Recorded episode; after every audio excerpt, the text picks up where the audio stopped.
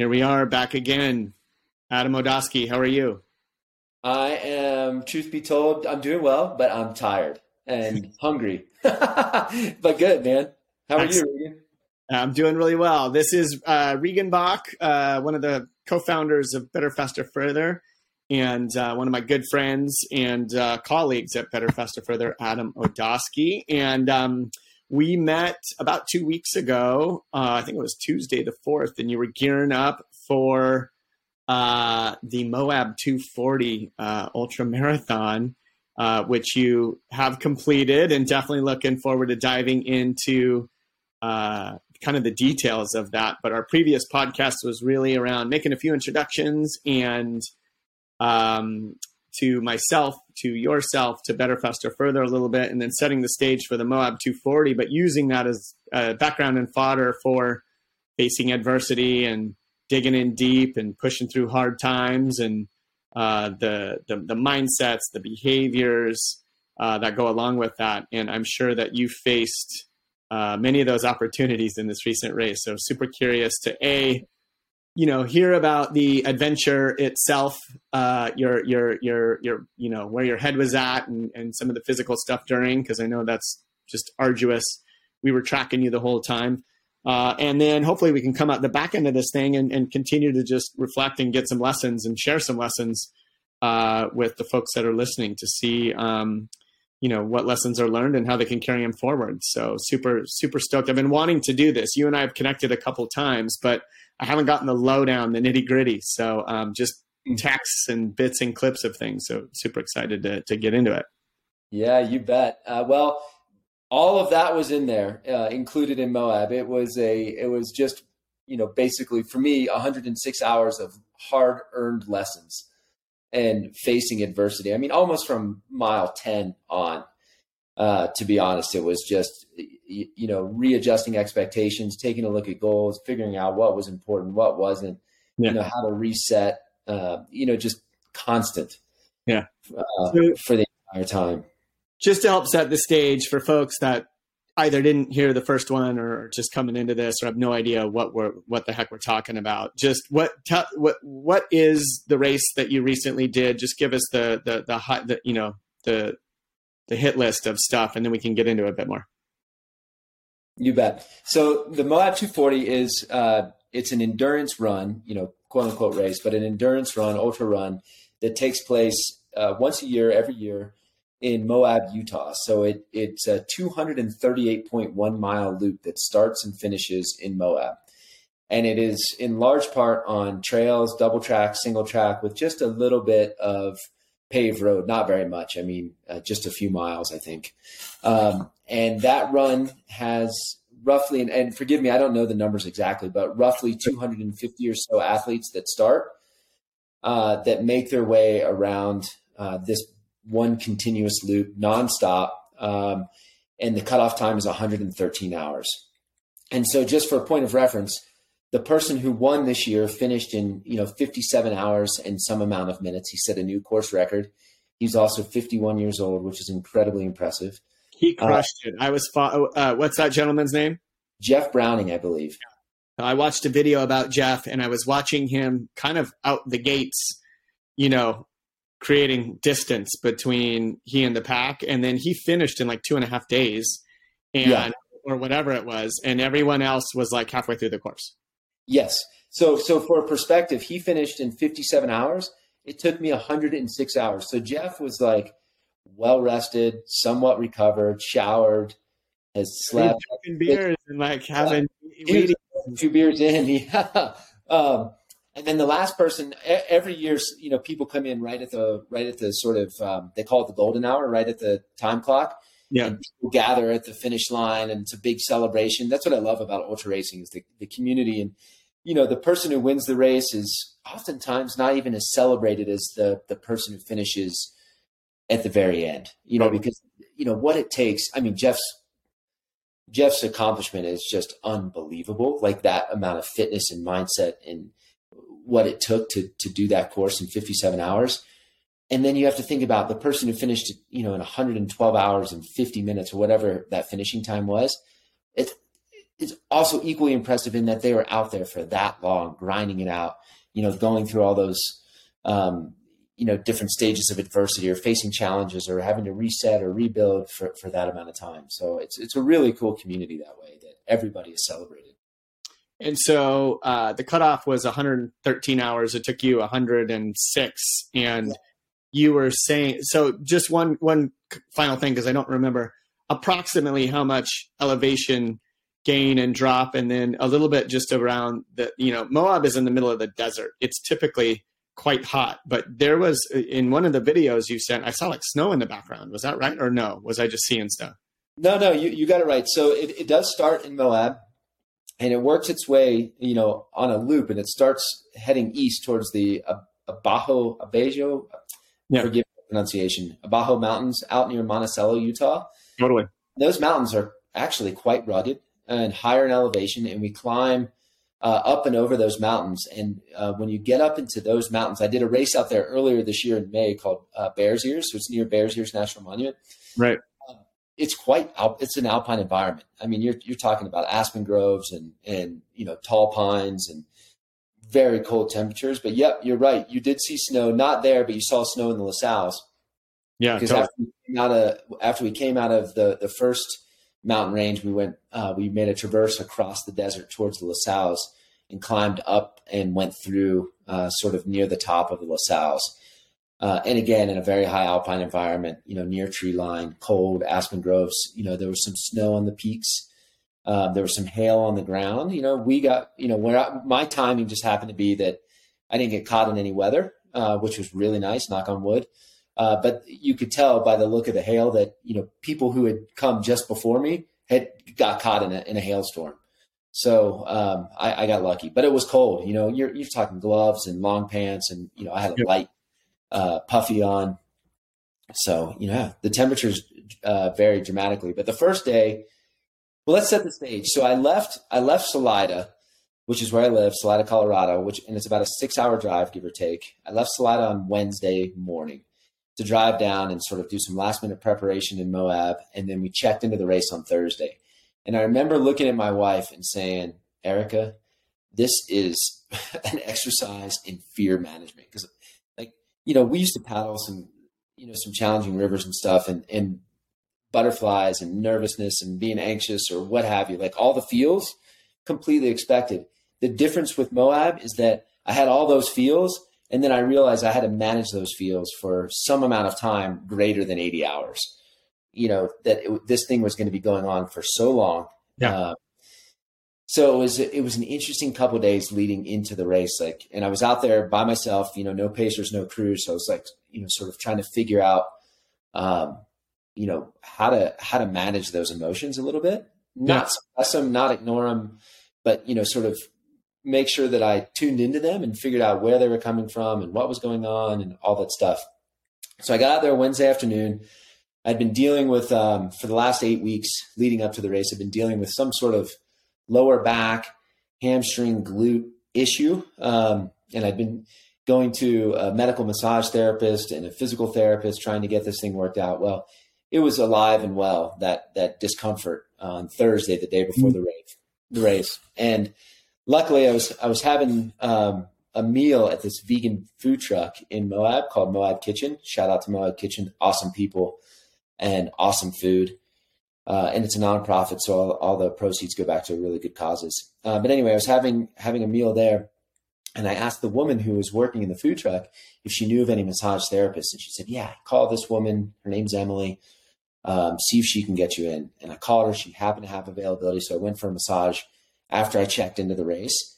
And sometimes I think that had I not gone to see this woman, Emily, or she couldn't fit me in, that I may not have been able to to finish this race because she just I was still st- sore on the start line, but she worked out a lot of the you know sort of last kinks that were there um, to help get my body as ready as it possibly was going to be for for Friday's six a.m. start. Um, and then uh, ironically, Regan, I'm a terrible sleeper and I never sleep well before races. I slept like a baby on Thursday night, the night before the race. I went to bed at about eight o'clock, got up at three thirty um, to get ready to head mm. over to race start. and I sl- actually slept well, which is unbelievable. Yeah, um, I've, I've, known you long enough to know that sleep is like your your Achilles your Achilles heel. oh my, totally. And and for some reason, uh, that night, I think it was just my body was knew what was coming, and yeah. I was out. So that was good. Uh, so I started the race feeling um, like rested, which was good. You know, I had my you know my stuff going on in the in you know the lower back, hamstring, glute, what have you. Um, but the race start was great, and um, that was the only time I got to see Jeff Browning was right when the gun went off. I watched him just disappear, yeah. um, you know, into the front of the pack and, and gone. I watched his headlamp. By the time we got to the trail, we had a I don't know maybe two miles of in town running before we got to the trail, and you know I think I, I must have seen his headlamp just disappearing over the farthest. There was I correct me if I'm wrong, but I remember a kind of uh, you know we watched the beginning of the race and then like had to go to work or something and kind of were checking along the way. But there were uh, I believe two gentlemen and um, and one gal, one female that was that were leading the pack, and mm-hmm. I remember they just kind of created this distance. But I remember he was in his 50s. I, I, I can't remember the age of the second gentleman um, but the uh, but the the woman that was running the race was young. I think she was in like the 19 to 24 age slot or something like that. So you yeah. had you had you know a, a, a, male in his 50s and a and a female in her late teens, early 20s, but like both kind of separating from the pack at, at, from the get go. Yeah, yeah, she, and she did great. I, th- I want to say it was Alyssa Clark, but again, not totally sure. Yeah. Uh, everybody can check out the race results and and and see who finished where on irunfar.com. Um, but yeah, I believe she, her, I believe her name was Alyssa Clark, and yes, she finished. Uh, she was the first female, and I think the top three men were all in their fifties. Um, the greatest thing about these these longer distance ultras, you know, you know, like you get the longer the distance, the less age and gender matters, which is yeah. so cool. Um, I just think that's a, I, I think that's awesome. It's a, a great equalizer of people. Mm-hmm. Um, but that, I mean, that was that was the sort of lead in to the race. You know, it's kind of like managing butterflies, not having crew and pacers there was interesting because I I didn't really have anyone to sort of talk with about anything. You know, I just sort of managed it um, and felt felt what I felt. Um, and so standing on the start line, it was almost a little bit of relief when the gun ran off because I knew everybody was feeling uh, the same, whether they had Pacers crew or not. And uh, once the gun went off, you know, it was on, and you know, all that stuff just sort of washed away as we started, you know, moving towards the the trail. That's awesome. So, you know, day one, you kind of see the pack. Even on like day three, there was what looked like from the from the GPS map, like there was a pack of folks that were, you know, not so distant. There's a few people lagging, you know, on the back. There's definitely a few people out front, but it looked like there was kind of this like mid pack peloton. I don't even know what you call it, but how far, like how often are you seeing other people? Like with the whole race, are you kind of in the pack seeing other people? Uh, sometimes. So day one, you know, as you can imagine, you see people more often because everybody's still pretty bunched together at that point. Yeah. And then you know, as the days go on, people get more spread out, more spread out, more spread out. And then, yep. you know, especially as, you know, in a multi day race like this, uh, people get, you know, we're all getting tired. And so rest is a key component to success in something like this. So, you know, even if a pack, you know, group of runners enters an aid station together, you know, perhaps, you know, they get spread out at the aid station because some people eat more or less. Uh, some people will sleep or not. You know, some people have crew or not, so on and so forth. So that starts to spread people out. But um, I had quite a few sections where I ran by myself. Um, I'm trying to think if there was any times. Let's see. There wasn't really any time. I mean, on the beginning of day two, when I so the beginning of day two, I was leaving Shay Mountain, so that was sort of the halfway point. Was that day two or day three? Beginning of day three, I was leaving Shay Mountain. Uh, so that was the, the halfway point. And there was an 18 and a half mile section between the Shay Mountain aid station and the next aid station. And I left, you know, I, I got a couple hours of sleep at Shay Mountain, which was so needed. Thank goodness.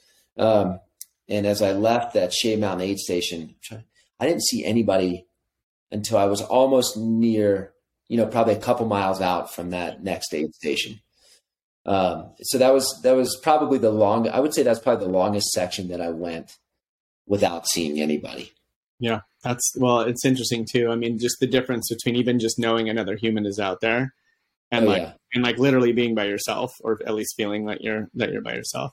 Tell, Yeah. So one of the one of the awesome stories that you were breaking down, uh, you were saying it was like mile 70 or something where you you just you started breaking down and I'm curious I'm curious what that was like. That's early in a 240 mile race. If you're breaking down at 70, you're like, oh shit, here we go.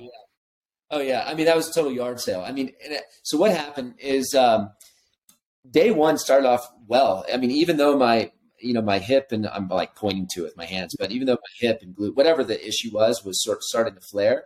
My pace was good. I felt I felt really good. Um, all was going well. Mindset was strong. The whole nine yards, having fun. And then we went into this aid station. I think it was called Base Camp. And this is a really cool aid station. It's, it's at somebody's house, actually. They have tents set up outside and it's out in the middle of nowhere. Beautiful scene, Wow. and lots of food and water. But between base camp and the next full aid station was 26 and a half miles. And that next aid aid station was called Oasis. Um, there were now four miles after base camp, there was a water station set up, uh, kind of in the middle of nowhere. So you could refill water at that point. But that still leaves 22 and a half miles to get to the next aid station. And so when I left base camp, I was feeling good.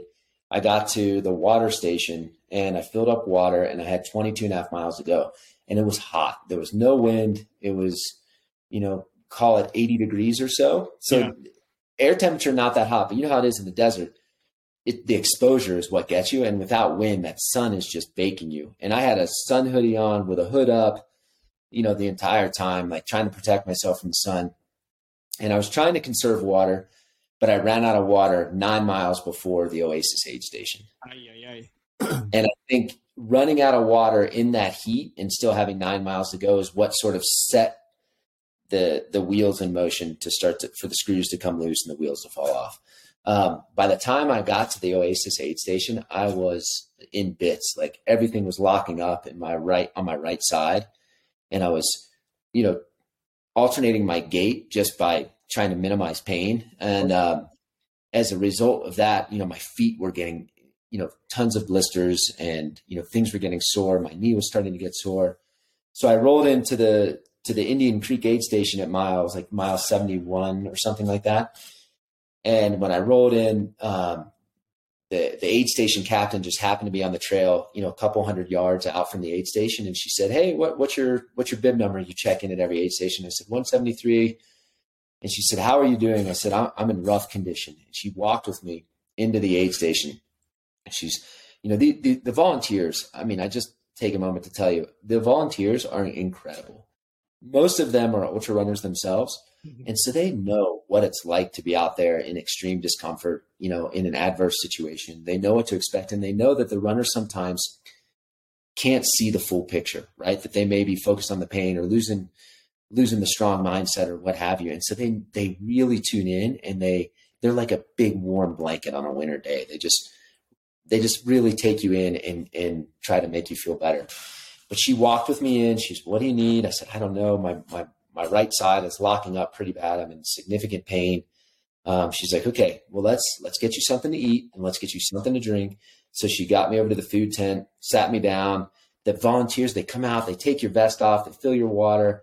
Um, and these aid stations, they had, you know, kind of like a river trip setup. They had stoves and stuff, so they cooked food to order for you. Like we have this, that, and the other. Um, and I'm plant based, and they had a ton of vegan options. They're like this is what we have for vegan options. We got veggie burgers, we got you know vegetable soup, blah blah blah blah blah. So I, uh, I ordered some food, and they brought it out. I ate, and then uh, this is where my whole race turned around for me. Uh, or started to turn around. This gentleman came up who was one of the the medical volunteers. His name was Dale, and Dale said, "Same thing. What's going on?" And I told him all what was going on. I said, "I don't know if I can continue." And here's what the, the major mistake I made is I said, I, th- "I don't know that I can go another 170 miles in this amount of pain." You know, you, you don't ever think about these things in a in an ultra race, right? All, the only thing you need to think about is what do you need to do to reset right now and you know what do you need to do to get to the next aid station you don't think about the remaining part of the race because 170 miles is Daunting. Yeah. so daunting right and that's what the loop that was going in my mind and i spoke it out loud so i gave it I gave it a voice, um, which made it even worse. And Dale's sort of he was like, let's all right, let's let's assess what's going on. So I told him everything that was going on. He immediately said, Look, I've I've been in your exact same boat. This is what happened to me. And I said, Well, did you DNF or did you keep going? And I think he said he DNF'd. I'm a little bit out of it at this point. So I DNF for folks that don't know is just uh, did not finish, right? You DNF. It's like you're, race. Yep. You either pull yourself out. Don't they pull some people out as well, or does it have to be voluntary? No, no, they'll pull you out if you're medically unable to go on. Oh, uh, DNF for, did not finish. Yeah, yeah. yeah. So they'll, they'll pull you out sometimes too. Uh, and then the, you can time out too. Like if you miss the cutoff, yep. he said, you know, he, he basically helped me assess what was going on. He took a look at my feet. He patched them up. I mean, these, these people are amazing. I mean, they do wonders on your feet. You have blisters all over your feet and they just pop and tape and, you know, whatever they do. Um, and your feet feel almost brand new and it's amazing. So he got me tuned up and he's like, listen, before you make any decisions, why don't you lay down in the tent and get some sleep? Said, okay, I'm going to do that. Um, so I went down and I, I, tried to lay down. I was in there for about an hour. I think I probably slept for half an hour or so. I came back out, found Dale, and he's like, well, how's it going? I said, I feel a little bit better, but I'm still concerned about finishing. And here's what Dale said. I said, look, man, I don't want to, I don't want to get into a pickle in between these two aid stations and, and people have to come rescue me. I don't want to, you know, tax the system, if you will. He said, look, that's what we're here for. Um, you know, that's why people are here. And he said, this is what I'm going to do. I'll call on the ham radio. I'll call ahead to the next aid station. I'll let them know you're coming and we'll keep an eye on you. And so he did, he does that. He, he calls ahead. He says, they know you're coming. People know to look out for you. Don't worry about it. Um, what do you need to do to keep moving? And so I got some more food. He taped my hamstring. Um, and I was, I'm literally walking around this aid station with a blanket around my shoulders, like trying to figure out if, if I can go on. And, and, uh, I, I think I ultimately looked at Dale and said, what do you think? He said, I think you can do it. He's like, don't DNF now. Got to make it to mile 100. I said, okay, Dale, I'm going. Took off the blanket, put my vest on, got some food to go, and took off out of the aid station. And I'm telling you, Regan, it wasn't 20 minutes out of the aid station where that extreme low lifted. The sun started to come up. Um, you could see dawn breaking on the horizon. You got the the silhouettes of the mountains, you know, and, and the buttes in the desert. Yeah. And spirit started to lift and my mindset completely shifted. Sun comes up fully and I am like, holy cow, I feel much better. Made it to the next aid station, feeling good, got the feet retaped, got some more food, changed clothes. You know, it was a it was a pretty quick turnaround, maybe 10 minutes at that aid station. And um, kept moving. And then uh, and then had a great day. Uh, and i ended up on that day i linked up with this guy uh, from the east coast southeast named chris who was he was just a breath of fresh air great personality. And we ran together for maybe 30 miles or so give or take. And he was just a breath of fresh air. And he took off towards the end of the day because you know he really wanted to get to uh, the midway point which was called shade mountain up in the mountains uh, because he had heard that there's cell service at Shay Mountain. This guy, he really wanted to call his wife, and it was just awesome how much he loved his wife. He's like, I gotta call her before it gets too late on the East these. Yeah. So he's like, you mind if I take off? I'm like, no, take go for it. So he he rolls out, and uh, I ended up meeting somebody else uh, named Aaron, who I ended up doing a, a, quite a few miles with during Moab. Uh, but we hung together till we got to the aid station before we left for Shay Mountain, and uh, we rolled into the aid station, had some food, and he was getting ready to go, and I still hadn't had my feet looked at yet. He's like, "I'm going to take off because it's 18 miles to Shade. You want to go with me?" And I said, uh, "Sure, what the heck?" So um, I, I forewent getting the feet tuned up there, and we took off. And I'm glad I did because that was to say it was a character builder is an understatement. That's a, maybe a diplomatic way of saying, uh, you know, that that that section was so freaking hard it was a I don't know seven thousand feet of gain or something like that. Wow. And um, very steep, rugged trail. Um, you know, we had daylight for I don't know the first hour and a half or so, and then it got dark. And so most of it was in the dark. Uh, but here's the best thing: by the time we got to Shay Mountain, you know, it was this, we got we got off the trail, steep up, steep down to a road, then a, a, a dirt road, and then a sort of like a couple miles down on the dirt road, and then we had about a three mile climb on this dirt road up to the to the aid station. And at this stage, we're both, you know, hallucinating a little bit. we're super sleep deprived, tired, hungry, you know, all the things. And we start getting closer to the aid station. And um, I look up and I'm like, is that Capri? And I was like, Capri? Capri's my dog, my Australian Shepherd. And all of a sudden, Capri comes charging towards me. My wife had shown up at the Shade Mountain aid station. Oh, I had no idea. That's cool. Yeah, it was awesome. So Erica was there with Capri, with the truck. Um, so she she we rolled into Shade Mountain. Um, Aaron and I said, "Great running with you. You know, if we see each other when we we're each going to take a rest. If we see each other, we'll, we'll keep running together. If not, no worries. Have a great race." So Erica helped me get tuned up, and had, it was a sleep station, so they have these little tents set up and cots. And uh, she helped. She like kind of tucked me in in this cot, you know, and then and then uh, she took off. But it was a it was a a total spiritual lift, you know, or emotional lift to see her and Capri. Um, and it was hilarious. We went into the we went into the tent. You know, these are shared tents, right? There's like three or four cots in each tent where people runners can come in and sleep. Well, Capri comes into the tent. She jumps up on the cot. She's like, "I'm here, Dad. It's all good. I'll pace you. You're safe." um, unfortunately, she wasn't allowed, but she would have been great for that. Um, but yeah, so so when I left Shay, you know, early that morning, you know, after I, got, I probably got two hours or three hours of sleep. I don't know exactly, not that much, but enough to completely reset. Yeah. I left Shay feeling good and, and, um, had an 18, 19 mile section to the next aid station, which was, which went really well, you know, good, had good food, had a great pace. Um, and that was the section that was largely by myself. Um, but all went really well there. Um, so I was thankful for that. And, you know, getting over the halfway point is certainly a, a mental lift. Um, you know, you sort of you get a little boost of confidence there. It was also my, my personal record at that point. I had the longest I'd ever gone was 107 miles. So at this point, I was um, you know farther than I than I'd ever been, and I'd already dropped. You know, after what happened at Indian Creek, I had to let go of all my time expectations. I mean, I was originally hoping to finish this race in 75 to 80 hours, and so I had to let all of that go um, and sort of reset my expectations and just try to finish um, and be okay with what doing whatever it took to just finish. Yeah, exactly.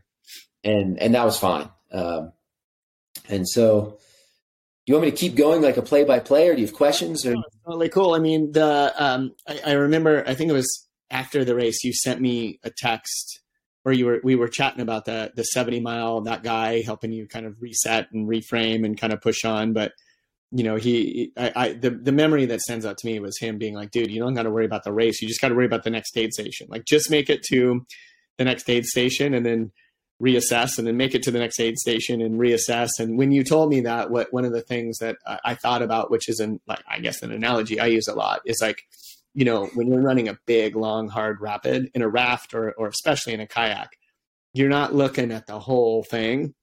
It's like, how do I get from the river right to the eddy behind that big boulder? And from there, I turn around, I reassess. Okay, now I catch this slack water and float that down, and then here. But the point is just like breaking big, complicated things down into smaller, bite-sized things, and you know, taking that all in stride. Which you know, a super cool that that you had him um, do that. And then the next time we heard from you, other than just some subtle text, was you running out the back end on that last day. You're like, dude, I got a mile to go. And I know we're not there yet, but you were like, you don't even know the adversity.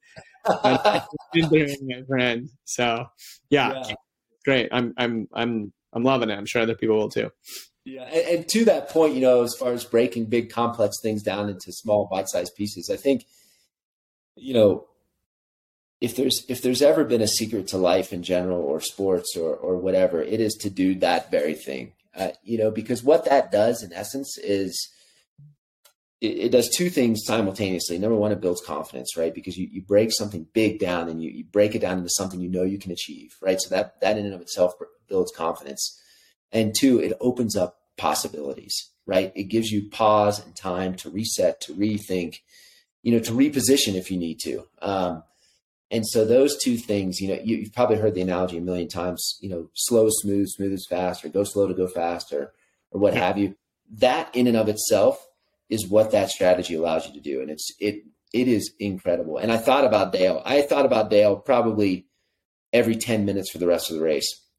Um, just remembering that. Don't think about 120 miles to go or 100 miles to go or or you know, what have you. It was just, you know, just what. You got to get Dale on here, your little man crush with the the guy that that Yeah, turned saved me, man. 21 miles. You know, Yeah, he saved me. Um, so anyway, I get to that that next aid station, and um, I've got about what is it? I don't know. I, I who knows 12 13 15 miles something like that uh, to get to this aid station called the needles overlook and um, just so happened i was feeling great i was in there i was eating i was getting my feet tuned up and um, there was a couple of women in there whose runner dropped and they were there to pace. They said hey does anybody want a pacer? I said hey i'll take a pacer you know just for the absolutely. you know why not? And so i took off with this woman named polly. She was polly was great. She was um, um, a great conversationalist we had good conversation and, and the run was going well.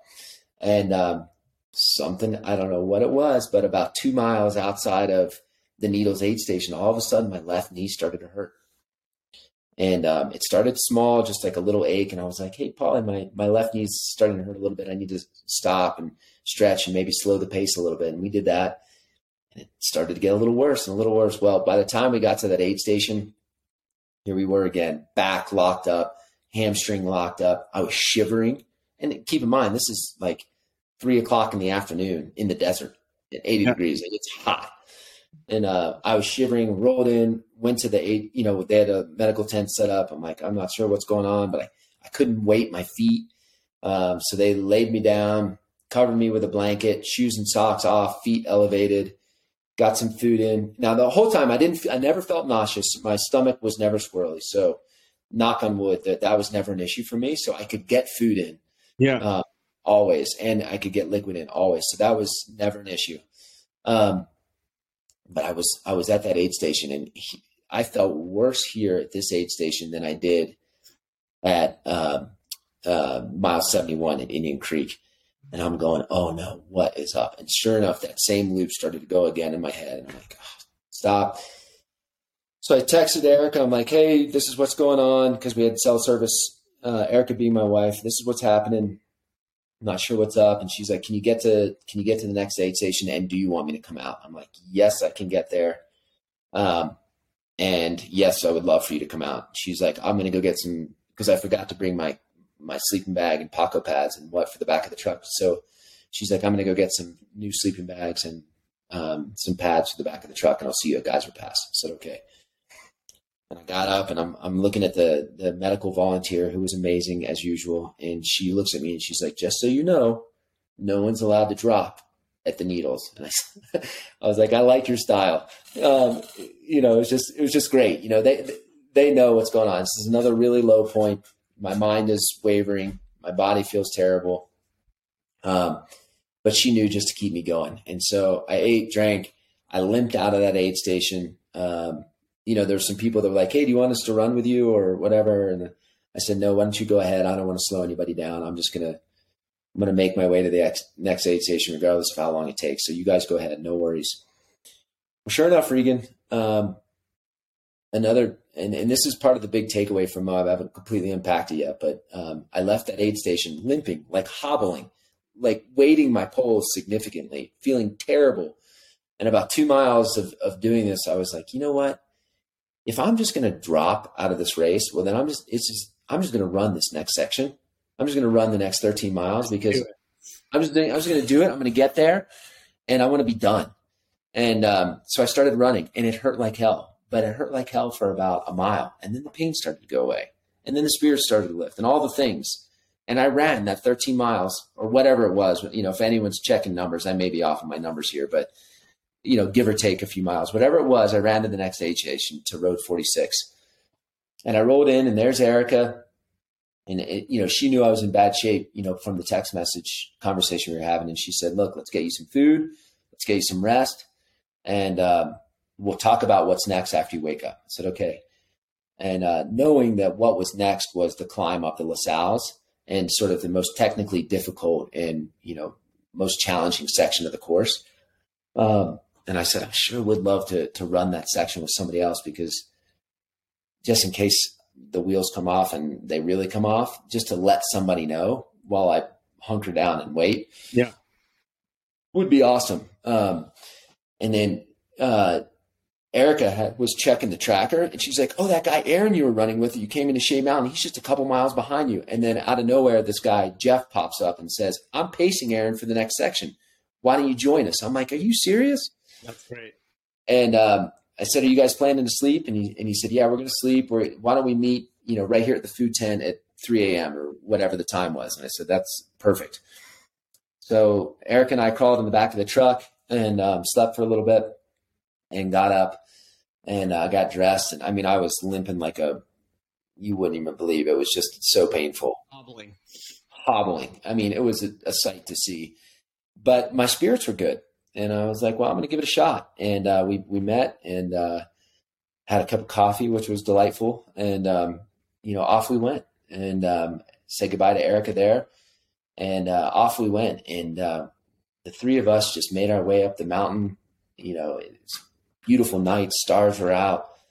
You know, it was just gorgeous and it was crisp and, and fall and it was it's just gorgeous. And we we made it up. and The sun came up and we made it into the next aid station, Pole Canyon, and greeted by like the most warm and fun volunteers that um, you know just really took us in, made us food, got us tuned up, and I was feeling on top of the world at this point again. So I mean, that's that's the takeaway. I think the thing that just has me blown away about Moab is to experience such deep lows.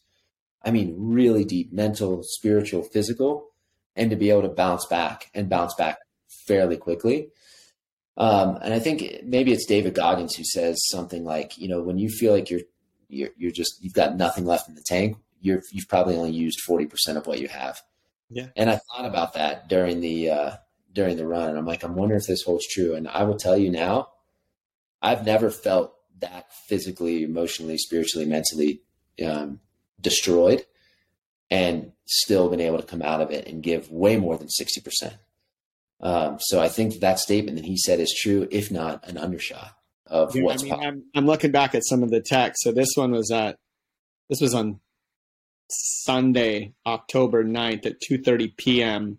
You're at mile 140 or something. You're like, "Hey, Reg, almost to mile 140, feeling so much better than I did at mile 70." It was dicey there for a little while. Mindset and physical was super shaky, but found my way and we're on the go.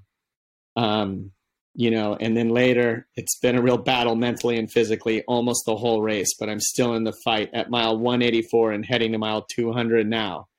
I mean, it's just like because you you would I, we would send you these little check-ins, and it was like, yep. Uh, you know, we were discussing at one point when you were hitting the wall at 70. I'm like, rut row, like that's. I mean, there's a lot, there's a lot of race ahead of that kid. You know, you're talking about these like 18 mile, 22 mile stretches. Like that's a race in and of itself. And you're Yeah. at that point, you're like, these are just the distances between the aid stations, which to me is bonkers. So It is, and, and I, I mean, I think that's what makes this race.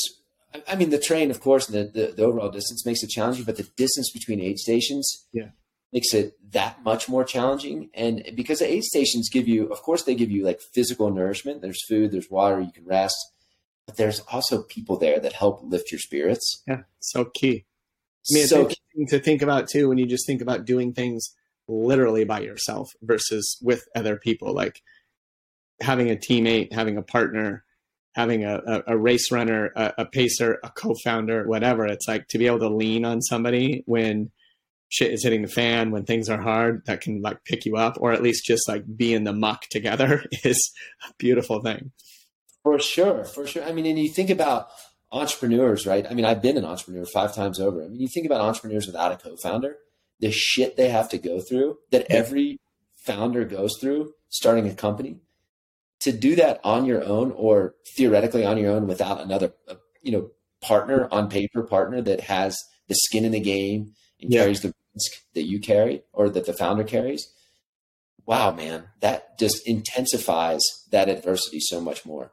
yeah, there's like a you know, in the business world at least, there's almost like this moral burden that is carried by co-founders. It's really hard. A lot of sleepless nights. Like you're in charge of people's lives. You got to make payroll. You got to have, you know have the vision. You got to see around the corner. You need to be, you know, depending on the size, like taking care of people's emotions and dealing with HR issues and whatever it is. But to do that solo, which I have done as well, and I I enjoy so much more having you know Louis at, at the helm with me. It's like that partnership is key, and obviously all the other folks, you know, yourself and Lou and the coaches we have are just are, are huge. But it's different when you have that person that's in the muck with you with the same kind of moral responsibility and um, you know and our business is relatively you know small in scope and scale but the, the, the that that that feeling of responsibility for for yourself and for others is is huge. And so anyways getting back to the race though i just see like constantly see these parallels in, into life. But um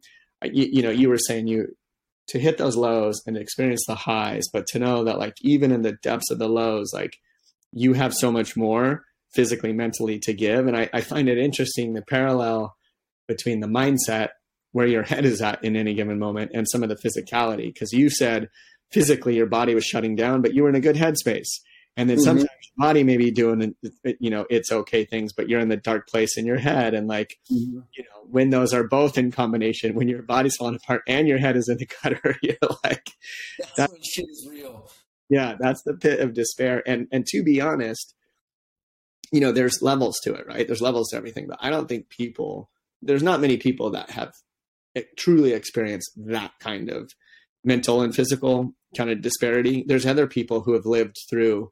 I mean, that race is something you volunteered to do, and in theory is is fun and is a challenge. There's people who have had to experience, you know, depravity and emotional loss and death and suffering and um, things that are forced upon them that they have no choice. And they they you know certain people they get broken, and other people figure it out and find a way through. And I, I find that just so fascinating when somebody could have such a hard upbringing or be exposed to like the most gruesome you know war torn regions and families dying and they find a way to like pull out of it and become these amazing humans and are and are tougher for that experience and that grit and that tenacity and that perseverance and that mindset is so key so key and i thought a lot about um, the roller coaster ride that i was on for you know uh, like a few years ago uh, there's the challenges that were had in business and life and, and what have you which I, I, think you know a lot of, but that's a story for another time, I think, maybe another podcast.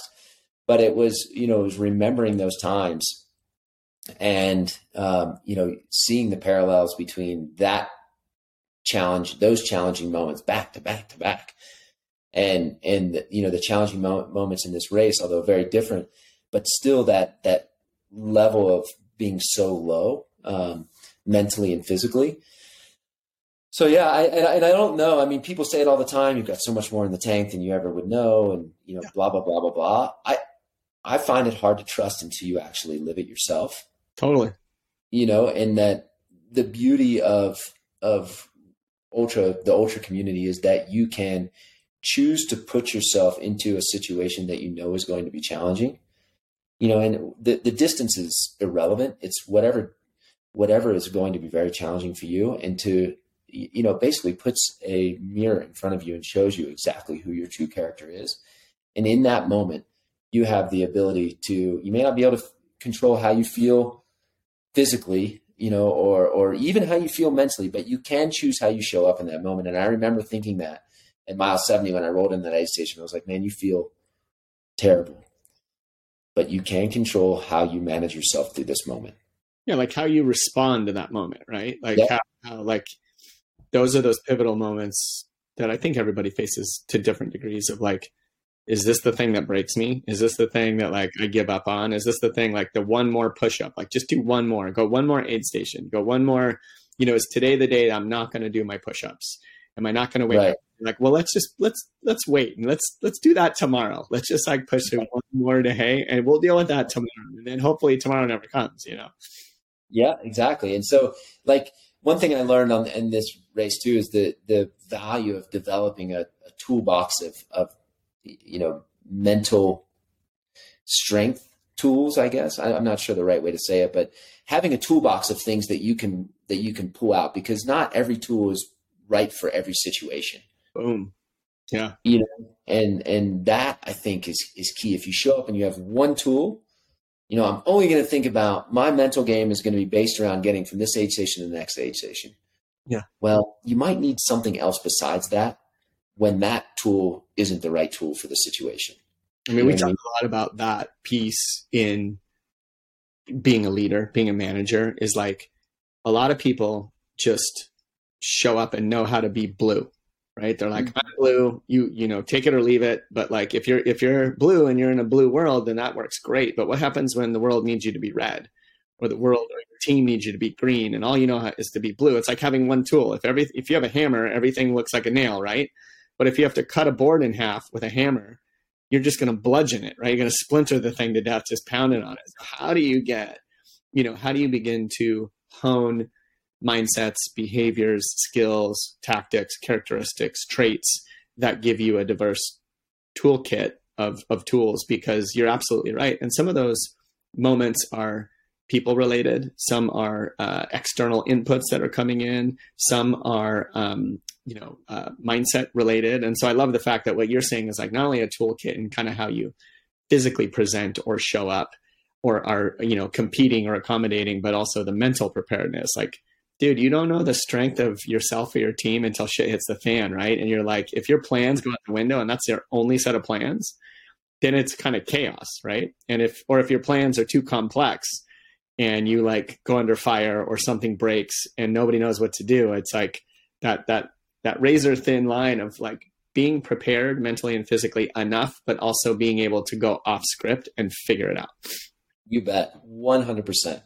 And so it's you know it's sort of having what you need for for multiple situations on you at all times, whether that's mental tools, leadership tools, behavioral tools, whether it's gear in a race, um, you know things of that nature. For this race, for example, I made the decision to carry a little bit more than what the mandatory gear was in my vest because I wanted to make sure that, you know, if I ended up being behind schedule, which I ended up being way behind schedule, I didn't want to have to rely on getting to a certain aid station by a certain time to have a piece of gear that I might need for a certain section.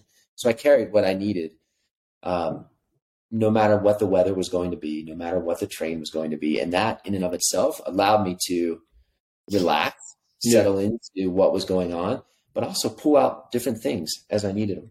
And yeah. same for same for leaders of teams, you know.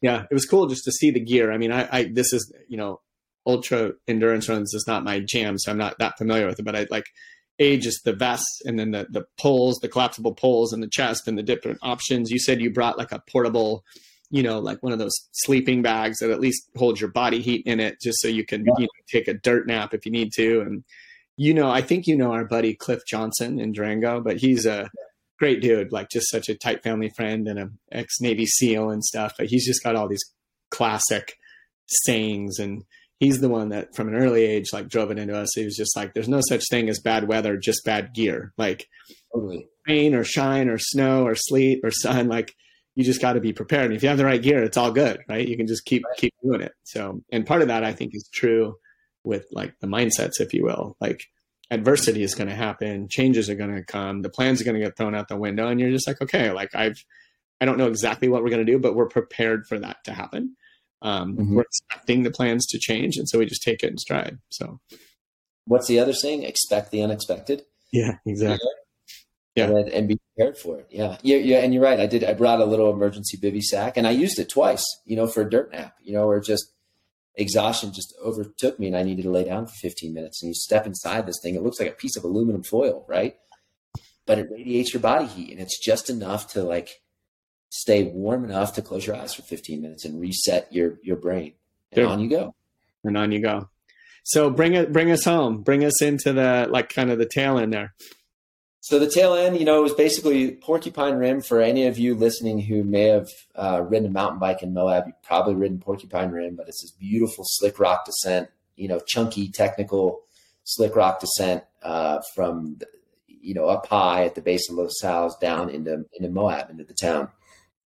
And that was the last section. It was about 18 miles or so. And I left that aid station, uh, feet covered in blisters.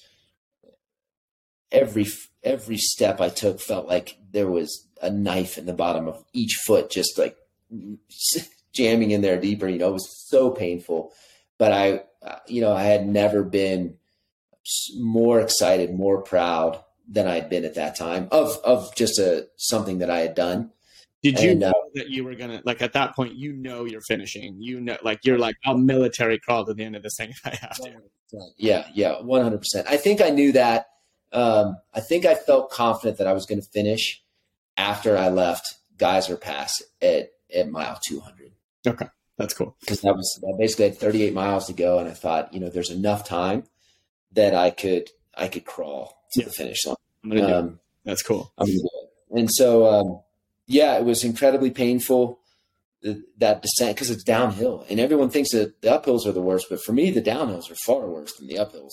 Hard on the knees. That's where things cramp on me too. It's just like you're you're you're trying to almost slow things down as you as that momentum is pulling you downhill. Yeah, you're trying to go slow. Momentum's trying to go fast. Totally. There's a there's a natural tension there, and you know your body just hurts worse in the down. I couldn't imagine, bro. 200 at at 220 or whatever it is, 215. Yeah, insane. And then so uh, made it down. You know the the trail ends, and you have about three three or so miles, three and a half miles on a paved bike path along the river um, to get to the finish line. And my wife was there with my mom and my daughter and my dog, and um, so that was a great you know sort of lift to know that I'd see them in just three miles more at the finish line. Um, so gave them all a hug and we took a picture, and then I decided to run that last three and a half miles or whatever it was on on the paved path, which hurt like hell. But at that point, I wanted to run it in. I wanted to be done. Um, not to put it behind me, but I wanted to finish strong and just sort of celebrate the the stuff from uh, you know everything experienced over the last four plus days.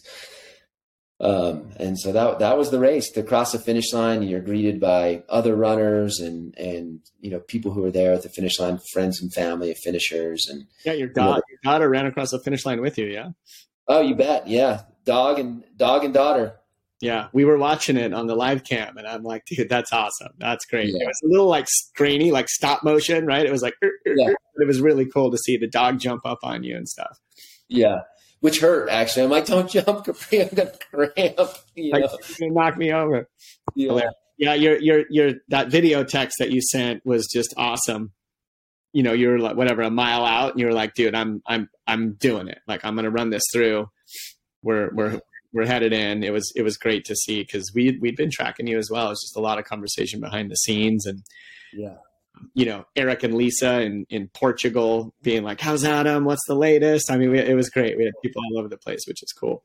That's awesome. Yeah. I mean, to say that I went out there without crew and pacers and I'm running this thing alone is such a, uh, such an inaccurate statement. You know, it, a, my wife showed up at three aid stations. So, you know, she gets the, you know, the best crew award there. And, um, you know, I linked up with, with Aaron and Jeff for, you know more than 70 miles of this run and then chris for a good portion. So to say that i did it alone it would be a, gr- a gross understatement. Um, and it, it just shines a light on what the community really is not to mention all the volunteers and medical staff and people that take care of the runners at every aid station. And you know at one point i opened up my phone to just send erica an update and i had 152 unread text messages and i was like holy shit you know, like people are and that in and of itself is like what could be better for for support than something like that? You know, you know, people are following along and cheering you on, and yeah, you know, you just let go of what you're feeling, and you you you suddenly start to realize that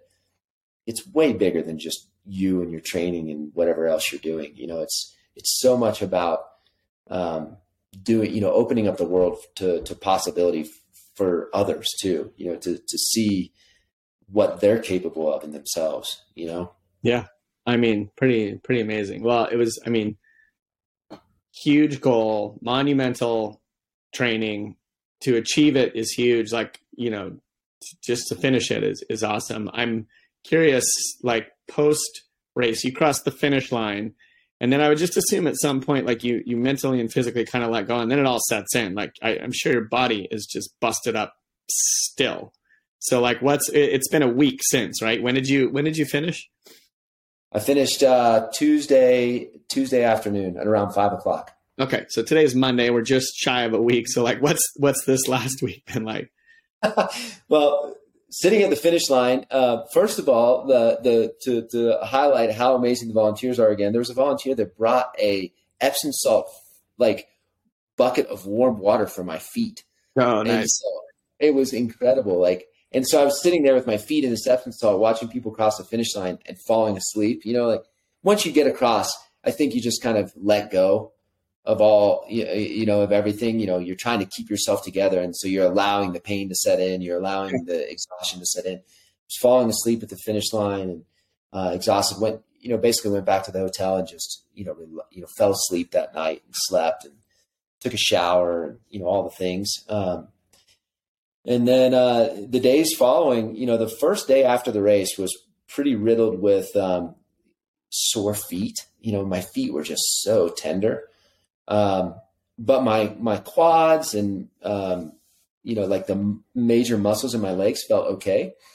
Um, so it was a day of you know kind of limping around a little bit, but after that I started to be able to walk and and you know and recover physically pretty quickly.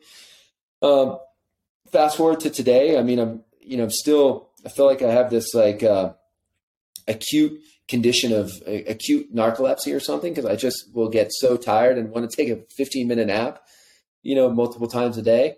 So I think it's just catching up on that that sleep deprivation, and then my appetite is just forget about it in overdrive. I just can't get voracious. Um, but other than that, I feel pretty good. Um, so yeah, it's awesome. I mean, you were saying before we we started this, but that this was maybe your quickest recovery, longest, yeah. and one of the speediest recoveries you've had. Yep, yep, and I'd I'd say that in large part is is probably due to you know, the shorter distance racing, eh, you know, you're you're moving faster, and so maybe more impact. Yeah. Um, but I also think now I've been plant based for quite a few years, and uh, I think that that's starting to to show that it's really working. You know, just, in the recovery aspects, or what? Uh-huh. yeah. And eh, you know, and I never felt nauseous once. I never felt depleted or bonked or anything like that in the race. Uh, and I, I did it all plant based. Um, yeah. So, so you're taking your supplements on the when you're taking your your your intake food, I guess, short of the of the uh, you know the soups and stuff that they're eating, but uh, you know the the goo products or whatever products you're taking, there are, are those specifically plant based things, or are they just non? I, I, what, what am I getting at? Like, is there any decisions that you have to make being plant based in regards to the intake during the race that is unique or different than kind of what other folks are using?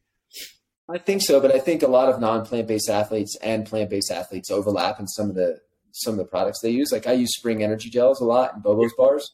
Yeah, um, both of which are plant based.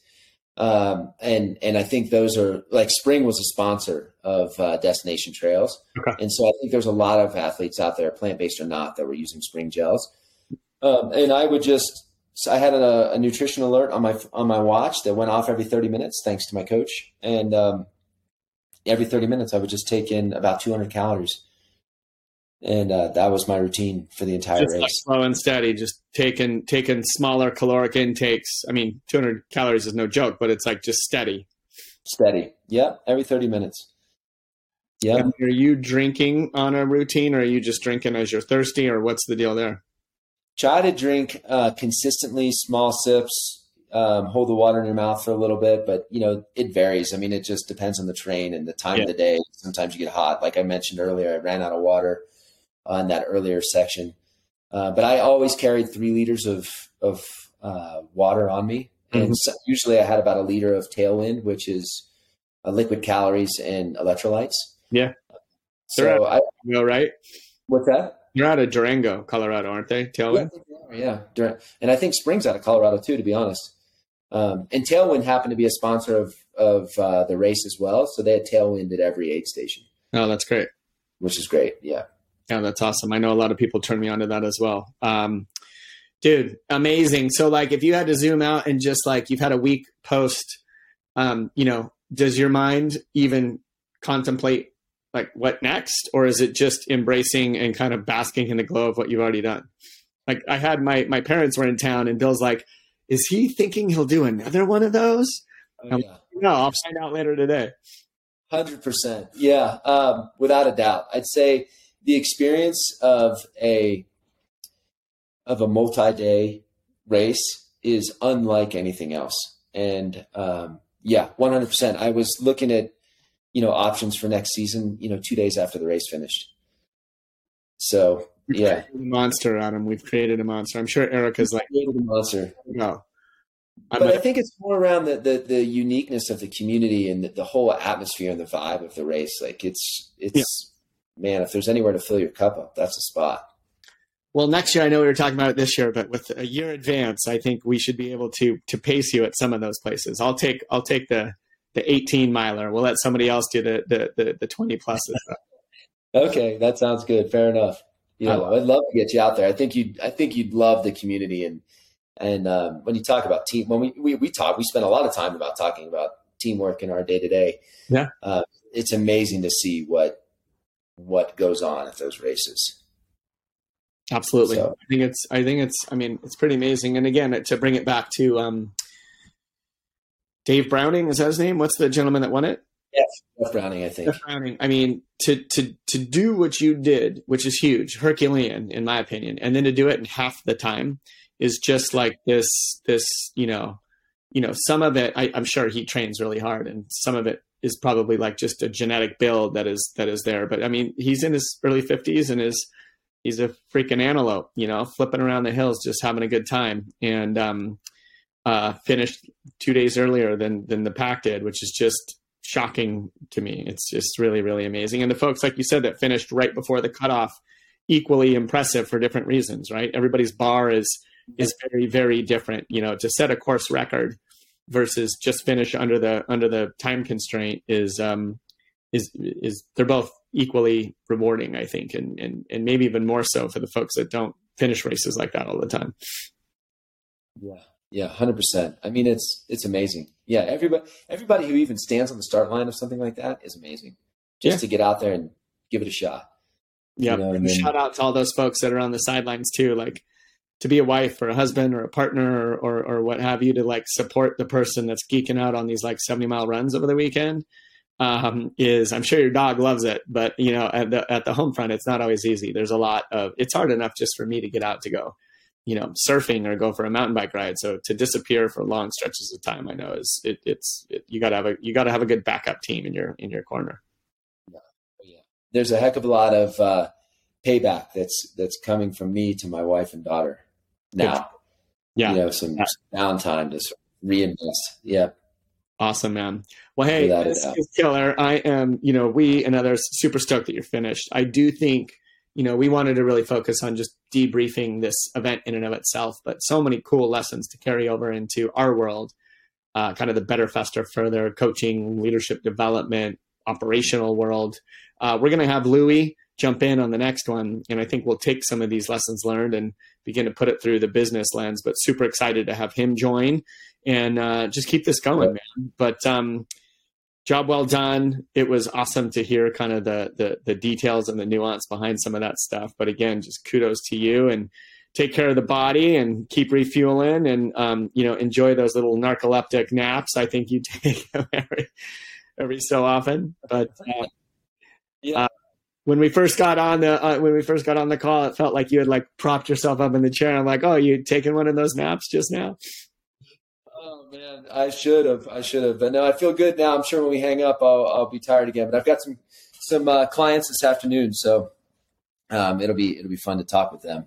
Yeah, no rest for the weary, my friend. We're back in the trenches. Here we are. Here we are. That's good. It's lucky lucky to love your work and and love what you do outside of work, right?